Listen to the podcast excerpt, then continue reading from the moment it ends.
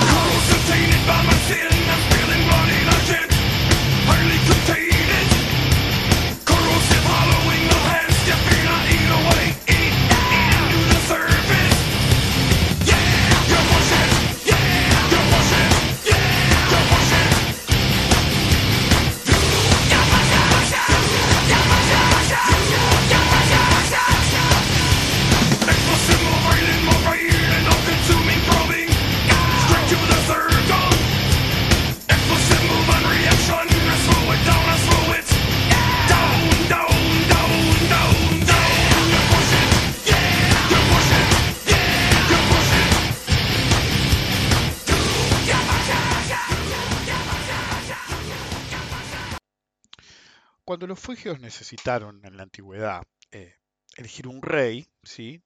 eventualmente lo hacían, era como una especie de democracia eh, con rey, eh, en el que designaban un rey, eh, iban siempre al oráculo. ¿sí? Y en una de esas vueltas el oráculo dijo que el nuevo soberano era el tipo que iba a entrar por la puerta del este de la ciudad con un cuervo posado en su carro. El primero en cumplir las condiciones, obviamente se mantenía en secreto, fue un laveador pobre que se llamaba Gordias y que lo único que tenía en el mundo era la carreta con la que entró y los bueyes. Cuando lo eligieron rey, fundó la ciudad de Gordio y en señal de agradecimiento agarró y le ofendió, le hizo la ofrenda al templo de Zeus de su carro, atando la lanza y el yugo con un nudo extremadamente complejo en, el que los cabos se escondían en su interior. Tan complicado que los que intentaban desatarlo no podían. Eventualmente, a medida que pasó el tiempo, apareció un mito que decía que la persona que pudiera desatar ese nudo conquistaría el oriente. Años después, cuando apareció Alejandro Magno, se dirigía a conquistar el imperio persa, por lo menos eso era lo que quería, eventualmente obviamente lo hizo, eh, y tras cruzar el río, conquistó Frigia primero porque iba de camino. ya que estoy, conquisto todo lo que hay por el camino, dijo. Entonces lo primero que le dijeron en Frigia es, ok, vos decís que vas a ser por conquista nuestro rey. Entonces le presentaron el problema, el mito del nudo gordiano. Entonces, primero intentó desatarlo y después se dice que totalmente eh, enojado porque no podía, agarró la espada y lo cortó, diciendo, es lo mismo cortarlo que desatarlo. Esa misma noche hubo una tormenta eléctrica en, en la zona y Alejandro, obviamente eh, inflando su, su mito, dijo que Zeus estaba de acuerdo con la solución. Eso generó que el cortar por lo sano, por ejemplo, eh, que viene de otro lado, pero eh, la hipótesis de ser capaz de desarmar el nudo gordiano se relaciona con la necesidad de usar en ciertas circunstancias extremadamente críticas con problemas muy complejos, soluciones creativas, pensamiento lateral. Eh, cortar el nudo gordiano implica eso, pensar fuera de la caja, algo que los políticos actuales simplemente son incapaces de hacer. Anyway, años después, muy joven, Alejandro Magno murió y los sabios de la época llegaron a decir que Alejandro murió precisamente porque había deformado las reglas al cortar el nudo gordiano con un espadazo. Bienvenidos a un nuevo episodio de Rompiendo la Banca. Creo que ahora sí es el, 4, el 349. La semana pasada dije 348 eh, o 448. Perdón. La semana pasada dije bien. El que iba a aparecer hoy, que era el, el Markowitz, cuantitativo, etcétera, The Works, eh, me equivoqué y dije eh, 348 o 448. Eh, bueno, me equivoqué peor todavía porque como apareció este tema, hicimos una votación en Twitter, eligieron que hablara de este tema, entonces el que se grabó hace una semana va a aparecer una semana más, va a haber un poco más de atraso para ese podcast, a menos que pase algo y lo una, y- lo dilate una y otra vez como los ocos de los lados. En cualquier caso, bienvenidos al episodio número, voy a fijarme por las dudas, 349.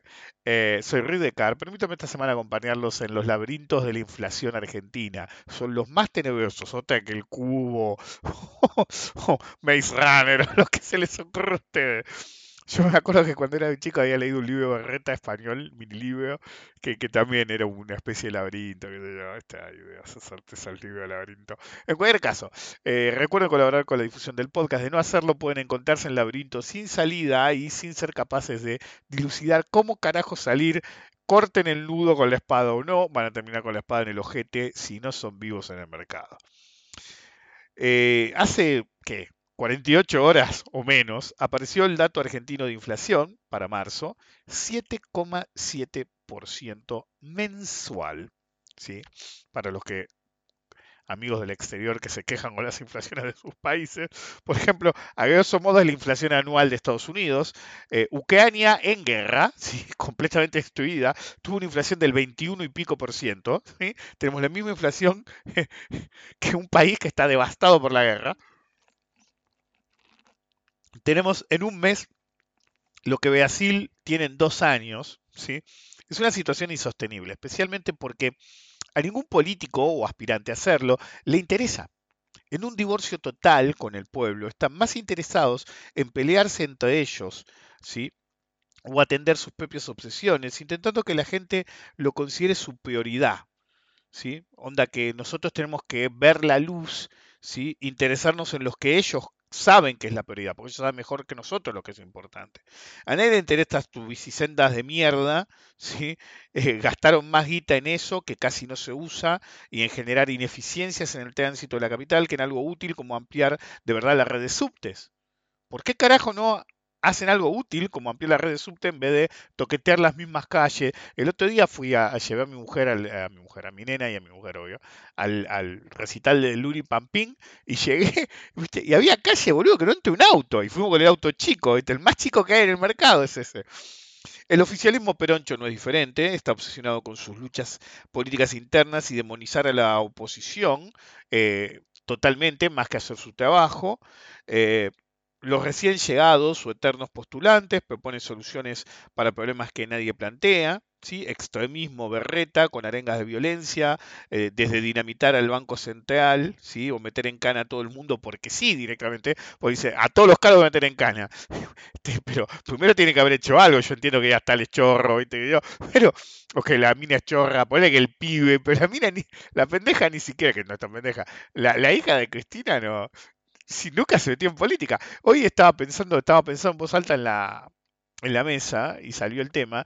Y yo decía, lo único que le podés acusar es que en un momento creo que, creo, eh, por ahí no fue así, eh, creo que estudiaba cine y la pusieron a hacer un documental, o no sé, un, un programa épico de Peroncho y gastaron mucha guita, pero no necesariamente fue ella, ¿viste? Es decir, fue, flaco, no la podés meter en cana por eso. O directamente matar gente, sí, qué sé yo eh, donar órganos, es decir, olvídate de donar órganos, vendé tu riñón, ¿viste?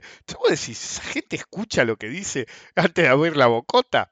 Así, no hay un político que busque atender lo que a la gente realmente le preocupa o que siquiera insinúe qué haría en situaciones que son críticas.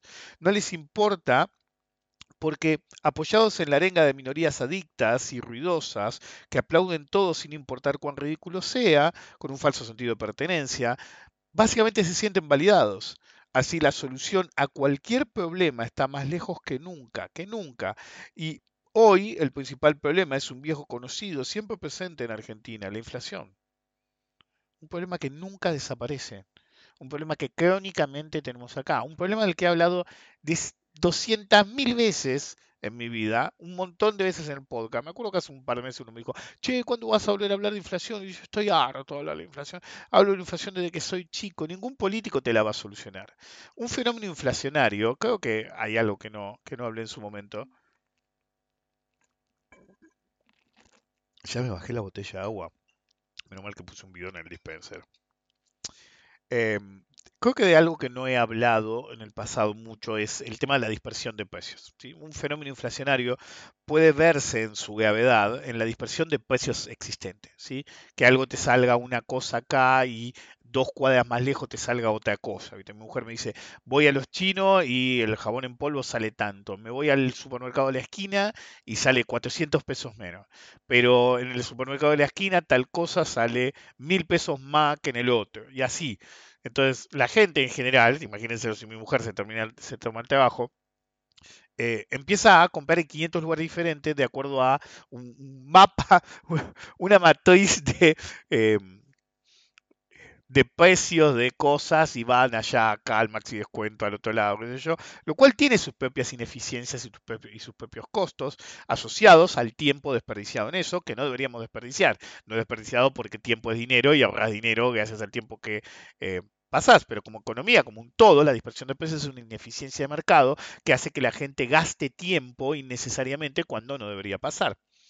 Con cierta estabilidad de precios, ¿sí? estos tienen tiempo para converger en una estructura estable, incluso en zonas diferentes con estructura de costos, de de costos diferentes. Y por ejemplo, qué sé yo, eh, sí, eh, hoy vas a comer en, vas a comprar algo en un supermercado de una zona cheta, como se dice, y va a ser más caro probablemente que en una zona no cheta. Pero eso tiene patas cortas. Por ejemplo, yo estaba en la playa del Tigre, una playa más cheta que hay en Argentina, y eh, llegó un momento que dije, estamos gastando menos en comida que en casa. Entonces le saqué un, una foto a algunos... Eh, sí, a una del mercado, un día que fui a comprar muchas cosas, pues tuvimos mucho tiempo, eh, agarré, le saqué una foto y le dije a mi suegra, le mandé la foto, y dije, che, compará con los precios en el almacén. y algunas cosas estaban más caras allá, pero la mayoría estaban más baratas. Y es la zona cheta. Pero bueno, en una zona eh, cheta o no, si hay una cierta estabilidad de precios, es lógico que los precios converjan, porque si no, la gente va, como se dice, dije, expliqué otra vez, votar con los pies. Si de golpe descubren que en un lugar está mucho más caro que en el resto del país y básicamente el resto del país vale más o menos lo mismo, más allá de los costos, incluso con una estructura de costos diferenciales, los precios tienden a estar en el mismo nivel, ¿sí? precisamente por esa estabilización, por la falta de eh, fricciones artificiales. Así cuando uno compra algo debería pagar más o menos lo mismo en zonas diferentes o en familias de activos iguales. En un fenómeno inflacionario muy dinámico esto no pasa y cuanto más dure el proceso, más fricciones se acumularán a través del tiempo en una estructura que incluso se vuelve incoherente ¿sí? a, través del tiempo. Es Eso de en un lugar vale muchísimo más que en otro lugar, siendo que hay 20 metros de diferencia. En casos graves, como el argentino, llega un momento que queda solo una solución drástica para solucionar el problema inflacionario. Hace no mucho tiempo, unos amigos míos me preguntaban, ¿qué harías en el mundo en general? Y dije, miren, es la primera vez que les tengo que decir, es difícil una solución. No es que siempre hay una solución, aplicable o no, eh, por parte de los políticos, porque puede ser una solución que al público le iría genial, pero los políticos ni en pedo te la, te la pongan en práctica. Pero me acuerdo que igual fue por Estados Unidos, dije, complicaron tanto la economía en todo el mundo, le generaron tantas ineficiencias en los últimos 15 o 20 años, que realmente ahora cuando hay un problema es más rezar a ver qué pasa, una cadena de oración, hacen los economistas eh, en, en- en puestos o los que funcionan, a los abogados que pusieron en lugares de economistas en el primer mundo. Entonces, más que nada es una cadena de oración y que Dios nos ayude. Yo creo que en este momento, por lo menos en Argentina, la única forma de solucionar el problema inflacionario en una forma drástica sería la eliminación total de ciertos impuestos. De impuestos en- a nivel general, ¿sí? en los bienes de consumo y servicios, pero en un grupo selecto más concretamente con una reducción impositiva generalizada que se asegure de que llegue al consumidor final sin avivadas usuales en países como nuestro de intermediarios que busquen apropiarse de ese margen nuevo como si fuera una ganancia eh, merecida por ellos, se generaría una deflación súbita que compense el fenómeno de aceleración, ¿sí? de aceleración inflacionaria, ¿no? y eliminen las expectativas inflacionarias. Ahora, mi mujer, hoy cuando le explicaba esto, porque salió el tema y como votaron eso, le dije, mira, lo que pasa es esto. Me dice, pero vos me explicaste siempre que es peor la deflación que la inflación. Correcto, pero es como un proceso eh, eh, deflacionario, es peor que un proceso inflacionario. La medida que yo propongo no genera una deflación, lo que genera es un corte súbito en el nivel inflacionario. Es decir, póngale, no importa la inflación que tengas hoy, es decir, si vos generás una baja impositiva generalizada, que se traduzca uno a uno a los precios, de golpe van a bajar todos los precios, pero vos no vas a tener el mismo efecto el mes que viene, lo vas a tener en el punto en el que tomaste la decisión. Eso va a desarmar la inflación y retrotraerla meses atrás. Entonces, como tenés un fenómeno inflacionario tan fuerte, no significa que va a cortar la inflación, pero la va a desacelerar dramáticamente y va a cambiar las expectativas al nivel que al siguiente mes, cuando los precios tal vez empiecen a mover de nuevo, no te vas a comer el dividendo, como se dice en la jerga de la bolsa sino que realmente vas a desacelerar el proceso bastante, lo suficiente como para tomar otras medidas que serían sanas para mantener una convergencia de precios lógica. Pero en el momento actual, vos tenés que generar un shock deflacionario puntual, no como proceso, para frenar la pelota. Ciertos sectores críticos deberían ir a cero impuestos. ¿Sí? y tasas en general. Nada debajo de los impuestos, pero hay una tasa municipal o un impuesto provincial. No, no, no. Cero impuestos, de todo tipo. Transportes, combustibles, alimentos, realmente los tenés que bajar a cero, porque son críticos para lo que hace a los niveles de pobreza actuales que tenemos y al efecto pobreza-riqueza que podrían generar. ¿ok? En algunos casos, si vos hicieras eso, habría caídas de hasta el 50% gracias a esa decisión en el precio, si se traslada el efecto, desactivando totalmente el fenómeno de aceleración inflacionaria y produciendo un shock de riqueza y una explosión de consumo y ahorro que también demolería el nivel de pobreza si vos generás en alimentos y sectores críticos de golpe un efecto así, no por haber cambiado el precio, simplemente haber sacado los impuestos, sobre todo los impuestos en cascada. Ustedes tengan en cuenta que el alimento A que compran ustedes en cualquier parte del mundo, si ustedes tienen, como en casi todos los países del planeta, IVA, no importa qué nivel de IVA sea, en cada nivel se agrega IVA. Entonces se le pone IVA al productor, IVA, si es un alimento que tiene proceso y no es como una manzana que directamente sale y tiene, la manzana tiene productor, ¿sí? transportistas, intermediarios, consumidor. En cambio, algo que sea procesado de algún modo o construido, elaborado de algún modo, tiene muchos más pasos. En cada paso que tenga y cuantos más pasos tenga, en cada lugar le enchufan un IVA. Eso es un impuesto, un impuesto en cascada. Entonces, el efecto del IVA no es digamos, 21%, sino que es la acumulación, si vos sacaras de todo el proceso, las caídas de los precios serían dramáticas, lo cual hacería, generaría un efecto de riqueza enorme gracias a que los productos, ciertos productos serían mucho más baratos, ¿ok? Y actuaría como ancla de la inflación del resto de las cosas. Primero porque la misma gente que hace las otras cosas vería un efecto a favor, riqueza, sí, ahorro, y porque si de golpe ves que un cierto grupo de cosas directamente bajó de precio dramáticamente, no vas a poder subir con felicidad las otras, nadie te las va a consumir si no son necesarias. Si bien hay, obviamente, lo primero que pueden pensar muchos es, hay un desfasaje de ingresos impositivos instantáneo, las mayores ganancias, y va a haber un desfasaje, mayores ganancias y actividad, lo que empezarían con creces. Obviamente habría un desajuste en financiamiento del Estado. Lo que no se logre cubrir con los impuestos que vaya a haber después de una medida como esa, da la oportunidad perfecta para una reducción clave en el gasto público, pero clave, gasto público excesivo, que debería ser eliminado totalmente. ¿No lo puedes pagar? Listo. Es decir, que tengan una restricción presupuestaria, cero déficit. No podés pagar, bueno, empezar a recortar hasta que llegue. Este mes no tenemos Ministerio de Modernización y Secretaría de eh, Bombos y Platillos. Ok, el mes que viene, si sobre guita, vemos. Ok, colaborando en llevar a la economía, este proceso, a un mejor equilibrio con una estructura simplificada en todo nivel. Por ejemplo, reducción del aparato recaudatorio ineficiente argentino.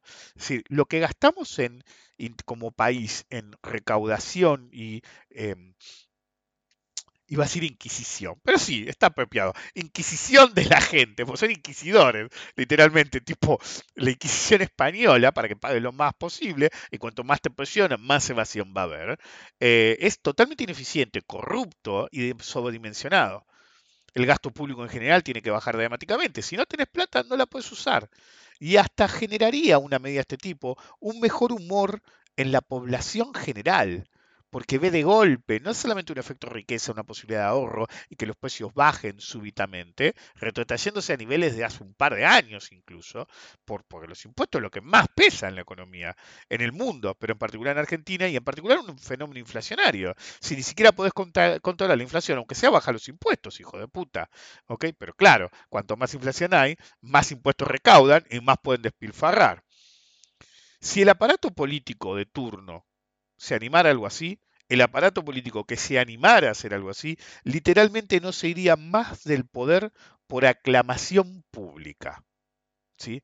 Por aclamación pública, o, o si lo prefieren, algunos dirían proclamación, pero eso sería en el arranque, y yo digo que ya están, por aclamación, es decir, se juntaría la gente a pedirles por favor que no se vayan de, em, del gobierno, por así decir.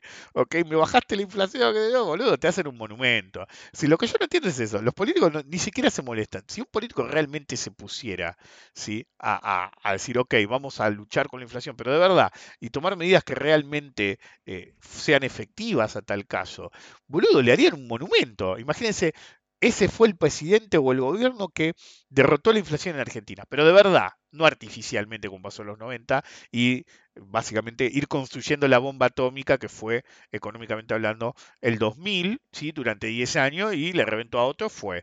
¿ok? Usted tiene que entender que la actividad principal de todos los políticos y aspirantes actuales a políticos es pelearse entre ellos, en todo el mundo. A nada dedican más tiempo que a pelearse entre ellos. ¿ok? Así, de pobres son todos los políticos, ¿sí? que tienen tan poco para ofrecer, tan pocas propuestas, tan poco contacto con la realidad, que tienen, no tienen nada más que ofrecer, que pelearse entre ellos. Solo bardear a su propia clase, ¿sí? Para demostrarse mejores. Es lo único que saben hacer. No importa cuándo escuchen esto, no hay otra cosa que ellos sepan hacer. Y la inflación es uno de los problemas más serios en el mundo cuando aparece, porque es uno de los empobrecedores más brutales que hay, sobre todo para las clases bajas. Cuanto más pobre sos, más incide ¿sí? la inflación en tu estructura presupuestaria. Ok, sos ultramillonario, los precios se fueron al carajo, incluso es una recesión en tu fábrica. Uh, este año no hay Mercedes, loco. No voy a cambiar, no voy a, no voy a viajar a, la luna en un cohete SpaceX, no voy a comprar otro Porsche, ay, qué problema. Bueno, la gente de a pie empieza a usar segundas marcas y después terceras marcas y después sin marca y después comer dos veces por día, una vez por día. Es decir, yo me juego las pelotas que estamos en situaciones como en, una época durante los 90, que típica de Pado, que le decía al pibe, ¿sí? se comentaba siempre, es decir, eh, iba a la, casa al padre, viste, qué sé yo, y en vez de comer, cuando comía la madre y comía el hijo, decía, no, no, no, yo comía en la empresa o comía en la fábrica. Mentira, el tipo no comió, ¿ok? Pero quería que la familia no se sintiera mal, qué sé yo, a a veces la mujer sabía, a veces ni la mujer sabía, y el tipo decía, no, no, yo ya comí. Y mujeres que hacían exactamente lo mismo también. No, yo comí en el, en el trabajo, viste, come vos, qué sé yo. Y, y era una gran mentira, no tenían para comer. Hay gente que no tiene para comer. Entonces, la inflación y la estructura impositiva que potencia el fenómeno inflacionario, ¿sí? hace que los que más sufran y los que más se empobrezcan son las clases bajas. ¿ok? Entonces, cualquier político que ignore el fenómeno inflacionario está atentando contra su propio país. Es un atentado. Entonces, ustedes tienen, qué sé yo, eh, por ejemplo, que no le iba a decir, pero lo dejé abierto. Apareció Redeado, ¿sí? De nuevo. Sí, Redeado dijo, no, no, no, pero esto es fácil. Cada vez que te dicen que la inflación es algo fácil o dan una solución de un par de pasos, mienten. La única posible solución rápida las he dado yo. Por ejemplo, esta que digo yo. Sacá todos los impuestos. Ustedes agarren cualquier, yo no tengo ningún resumen acá ni nada. Ustedes agarren cualquiera, de cualquier país que ustedes estén. Agarren, que yo, la factura de la luz, qué sé yo, y van a ver que tienen un montón de impuestos. Entonces, resten todos esos impuestos, ¿sí? Y en realidad pagan mucho menos. Le mandan un montón de guita al Estado. Bueno, sacar los impuestos de ciertas cosas. Es decir, está no, porque la, energía hay que pagarla. Perfecto, decía el gobierno anterior. Meteme el tarifazo, pero sacame todos los impuestos. No me ves un subsidio. Pues te ponen un, eh, por ejemplo, en Argentina te ponían impuestos y después te dan un subsidio. No, no, no, no.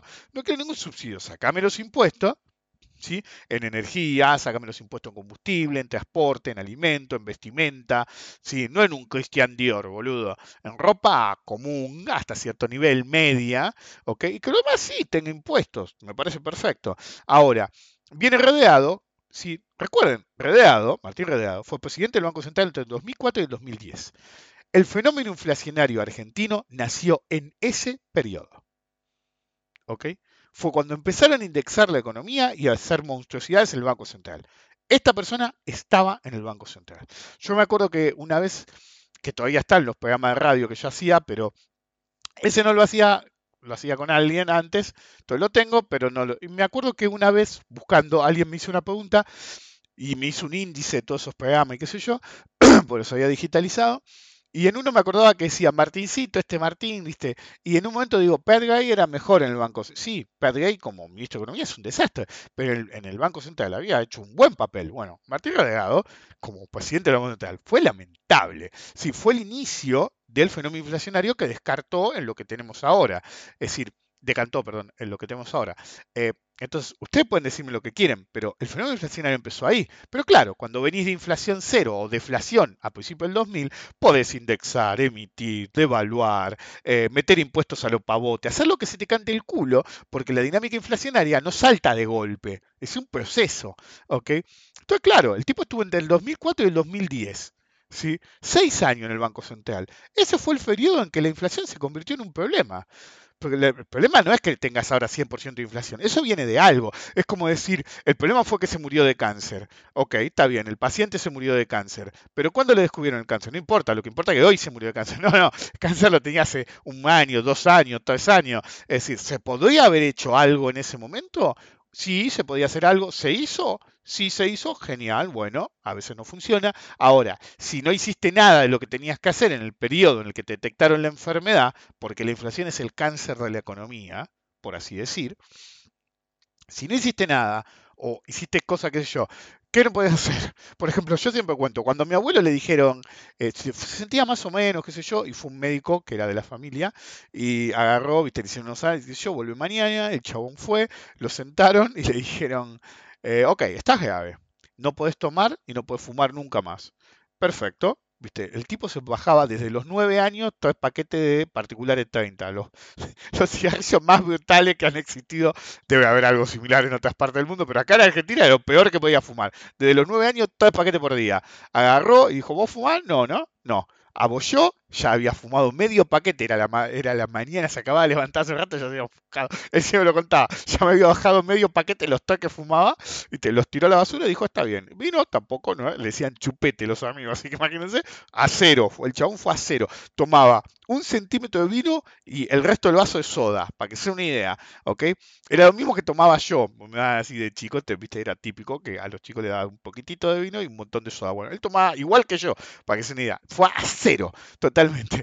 Y agarró el amigo y le digo, bueno, esa es la buena noticia, ¿cómo que la buena noticia? Sí, la mala noticia es que te tengo que eh, operar en como máximo una semana.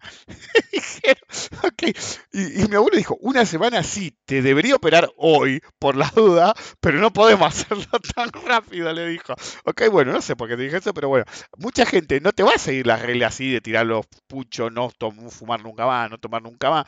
Algunos dicen, no, no puedes fumar nunca más. ¿Viste? El médico sale del consultorio y lo ve en la puerta fumándose un faso.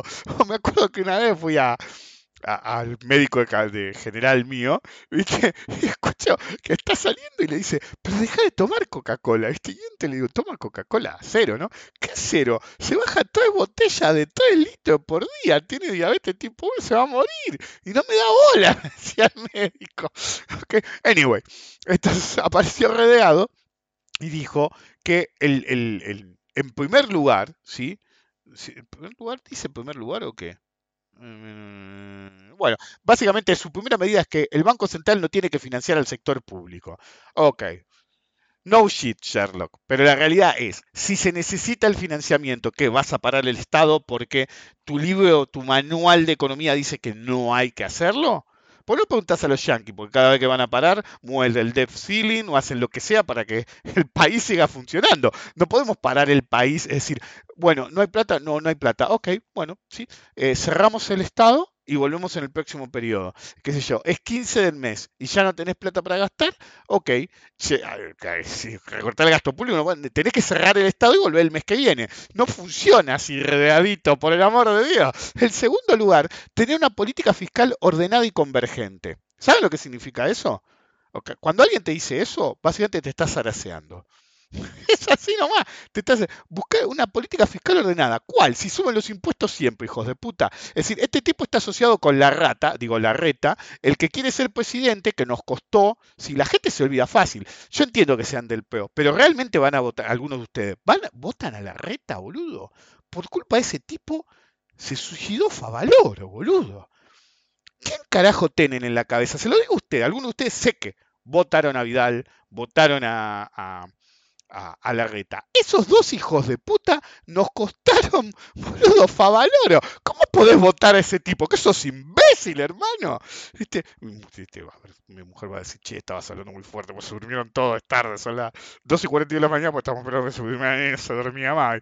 Eh, entonces, fuera de joda, chicos. ¿Qué carajo hacen votando a Vidal o Yo, mira, para mí, Cristina Kirchner es una, es, son todos chorros, todos los políticos en general, pero algunos te cagaron en la boca abiertamente. Cristina es uno de ellos. Macri es peor. No me vengan con boludeces. ¿Tú vos vas a ir y vas a votar ese tipo? La primera vez que Cristina se postuló, no fui a votar. La segunda vez tampoco. Así se los digo. No fui a votar. ¿Ok? Es decir, y, y ahora inventaron el Cristina. En esa época no era Cristina Chorra, que yo. Cristina era lo más. Yo no fui a votar. Y yo me acuerdo, ¿saben lo que dije en casa? El día de la primera votación. ¿Sí? En casa hubo un par que la votaron. ¿Sí? Mi suegra y la abuela de mi mujer la votaron. ¿Saben lo que dije el día que terminó la votación? No hay ningún problema. No quiero escuchar una crítica. Por los próximos cuatro años o el tiempo que esta mina esté en el poder, no quiero escuchar una crítica. Lamentablemente cumplieron y ahora son pro Cristina, pero bueno, no importa. Porque yo sabía lo que se venía después. Con Macri lo mismo, pero tenía la esperanza, lamentablemente. Yo no voto más, eso sí no va. Este, Estoy harto. Ok, en tercer lugar, Redeado nos dice que eh, necesitan un enfoque más heterodoxo como fenómeno. A nosotros con Horacio, por la rata, este, porque está con él, nos gusta mucho lo que hizo Israel en los años 90. No sos Israel, no son los años 90. Le falla, boludo. Es decir, yo siempre digo, ¿se creen sus propias boludeces? Yo entiendo que mientas o que exageres, pero realmente te crees las boludeces que decís, estás en un problema serio. Pero de nuevo, es decir, ¿qué te propone el, el oficialismo? Status quo. No, la inflación ya va a aflojar, ya está aflojando. ¿Cuántas veces nos dijeron que ya está aflojando? El, go- el gobierno anterior, ¿sí? Que ahora quiere volver con otros personajes. La inflación no. La solucionamos en nada. Si vos tenés inflación es una muestra, ¿sí? de tu incompetencia como funcionario. Bueno, Macri dijo eso y el, el- fenómeno inflacionario se aceleró brutalmente con él. Ojo, ya venía de antes, pero él lo aceleró con todos los modos posibles. Ahora, ¿qué vas a, ¿a quién vas a escuchar?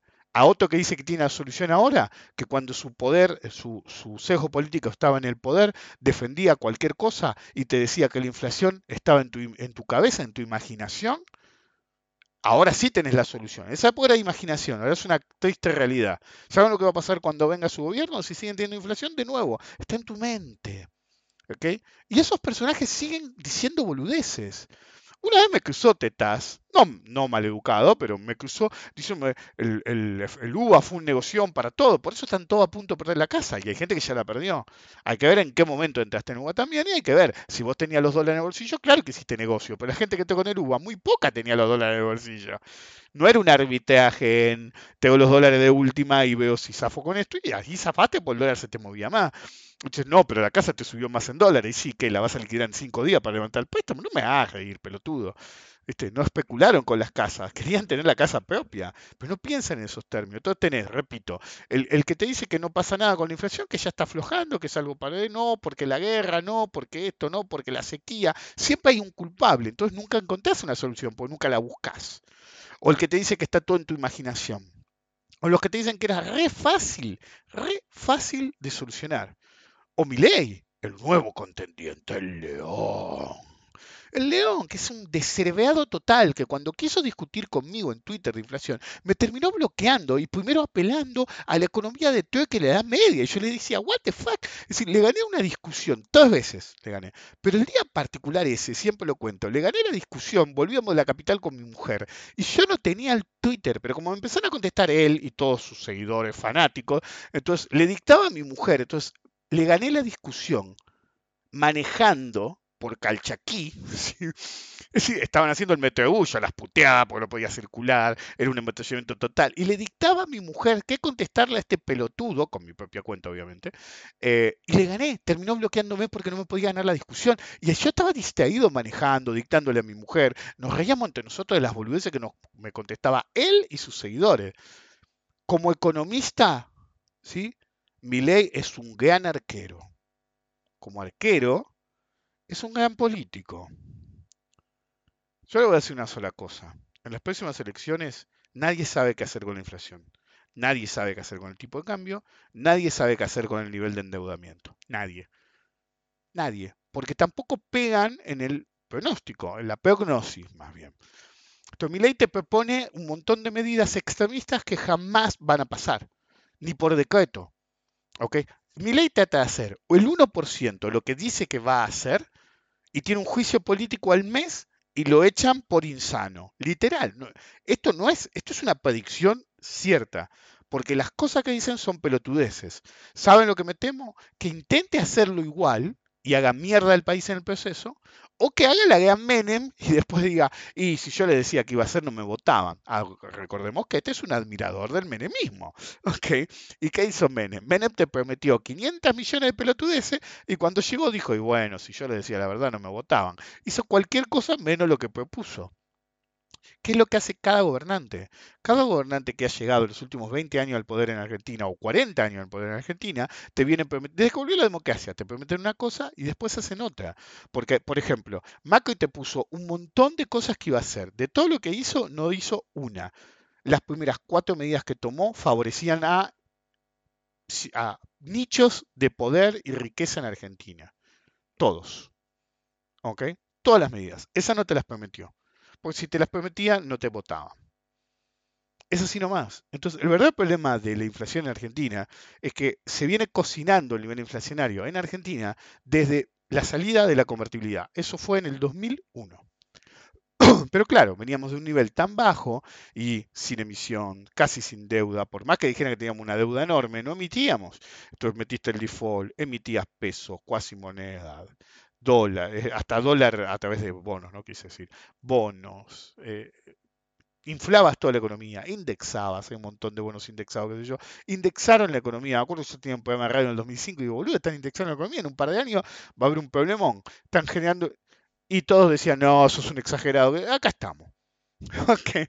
Y la predicción se dio, eh, se dio antes, ¿no? Pero acá estamos. En cualquier caso, el verdadero problema que ustedes tienen, como sociedad, yo me incluyo obviamente, es que ninguno de los que va está en el poder, ya sea como oficialismo u oposición, o quiere estar en el poder, ya sea desde el oficialismo o la oposición o newcomers, nuevos llegados, ninguno entiende economía.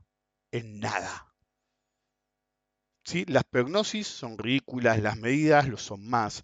No hay planes económicos serios, no hay nada. Hay, votenme porque pertenezco, votenme porque no soy el otro, votenme porque el otro es peor, votenme porque el otro es un chorro, votenme porque yo soy más lindo, votenme porque el otro es más feo. Es decir, no proponen nada. ¿ok? Se dijo del gobierno de Alberto Fernández que ganaron básicamente porque eh, Macri hizo un papel lamentable, ¿sí? Macri ganó porque el, el final del gobierno de Cristina fue lamentable.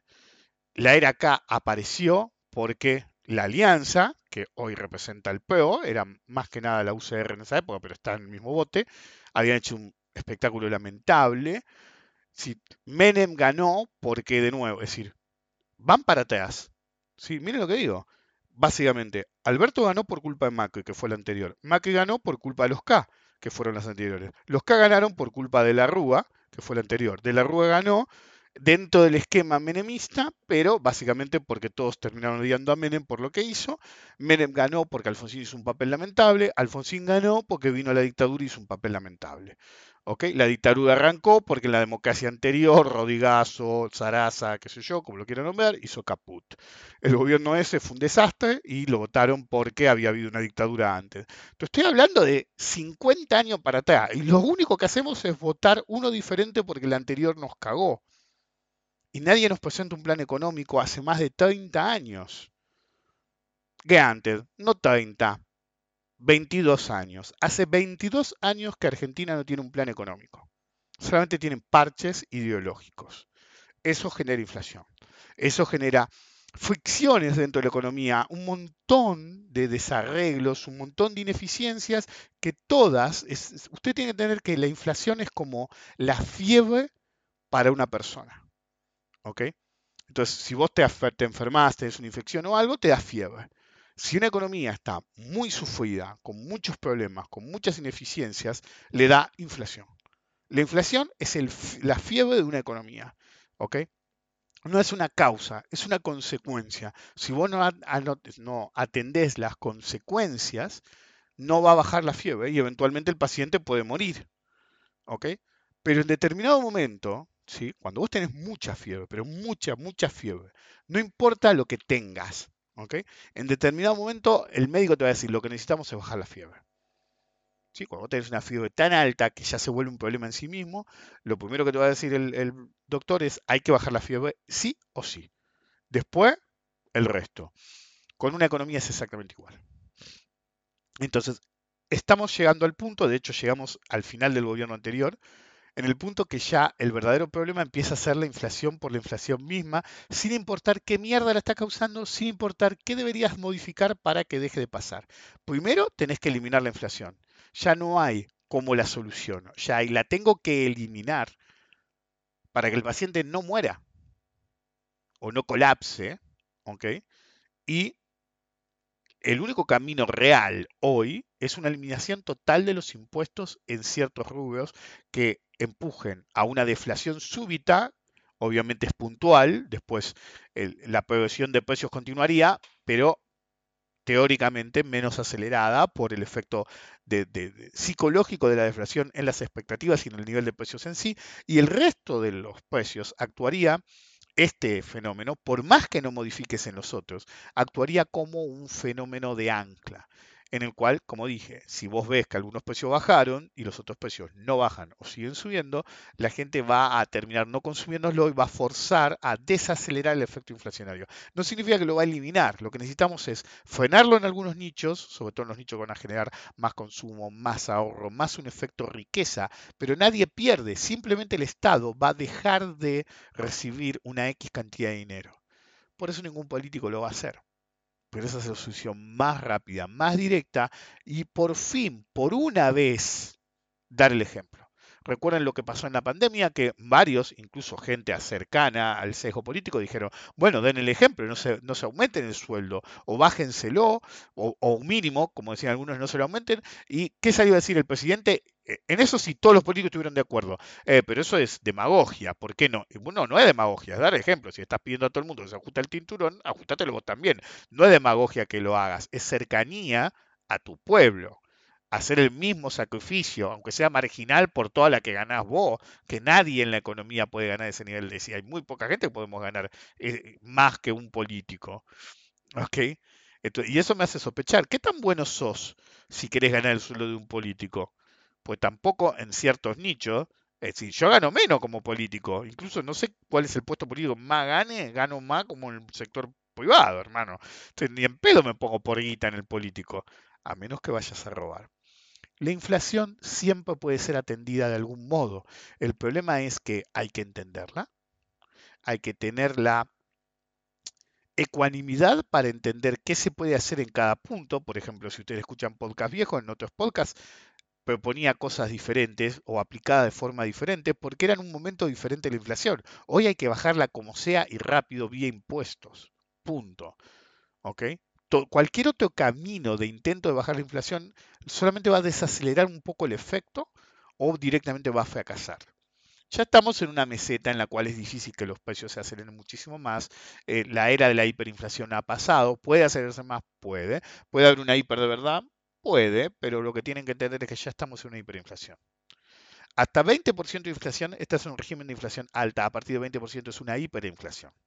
El problema es que con los efectos de em, Zimbabue, eh, Argentina en los 90, eh, Venezuela hace no mucho tiempo, em, la Alemania nazi o pre-nazi, todas esas economías hicieron que se crea que la hiperinflación es la super hiperinflación. En realidad, cualquier inflación arriba de 20 ya no es ni siquiera un régimen de antiinflación, sino que es una hiperinflación. Ya estamos en hiperinflación. Y como dije en el pasado, si vos estás en un país en el que tenías mucha inflación en un contexto en el que el mundo no había inflación, ¿qué iba a pasar cuando subiera la inflación en el primer mundo? Lo que está pasando hoy, el fenómeno inflacionario se iba a acelerar.